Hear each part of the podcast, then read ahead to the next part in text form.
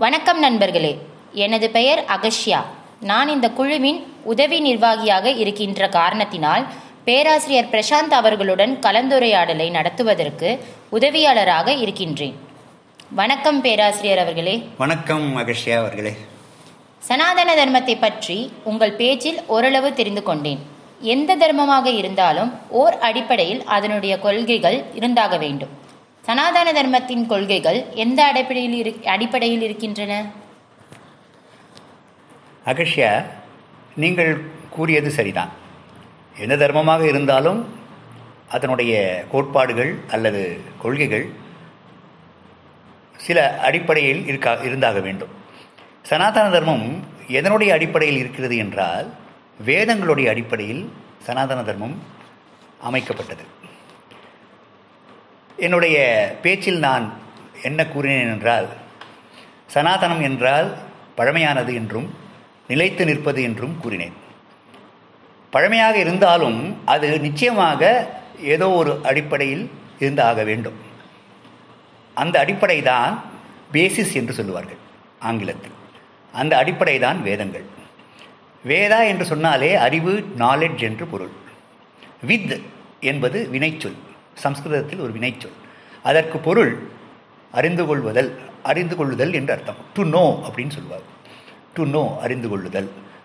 வேதங்கள் எப்படி வந்ததுன்னா அபௌருஷேயம் என்று சொல்லுவார்கள் சம்ஸ்கிருதத்தில். அதாவது எந்த மனிதனாலும் எழுதப்பட்டவை அல்ல வேதங்கள். வாயால் உச்சரிக்கப்பட்டு குருவானவன் சீடனுக்கு சொல்லிக் கொடுத்து வாயின் வழியாகத்தான் அவைகள் வேதங்கள் வந்துள்ளன.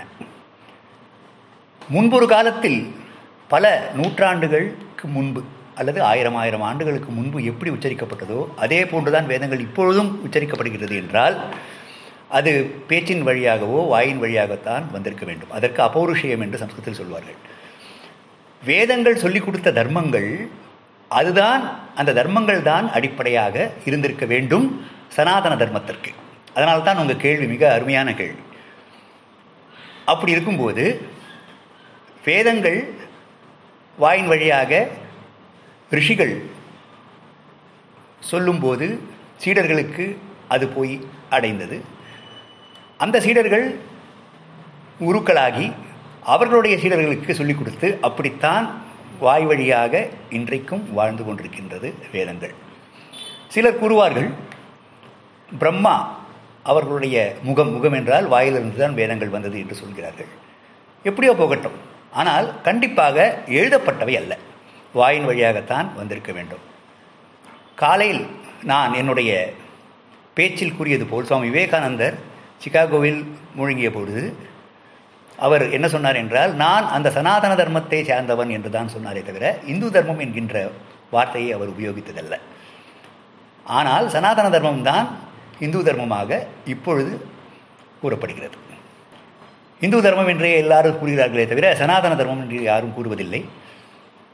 அந்த சனாதன தர்மத்தின் கோட்பாடுகளையும் கொள்கைகளையும் எடுத்துரைப்பது தான் இந்த குழுவின் முக்கியமான கடமையாகும். மிக அருமையான கேள்வி உங்களது. நல்லது. நன்றி குருவே. நன்றி அகர்ஷியா நன்றி.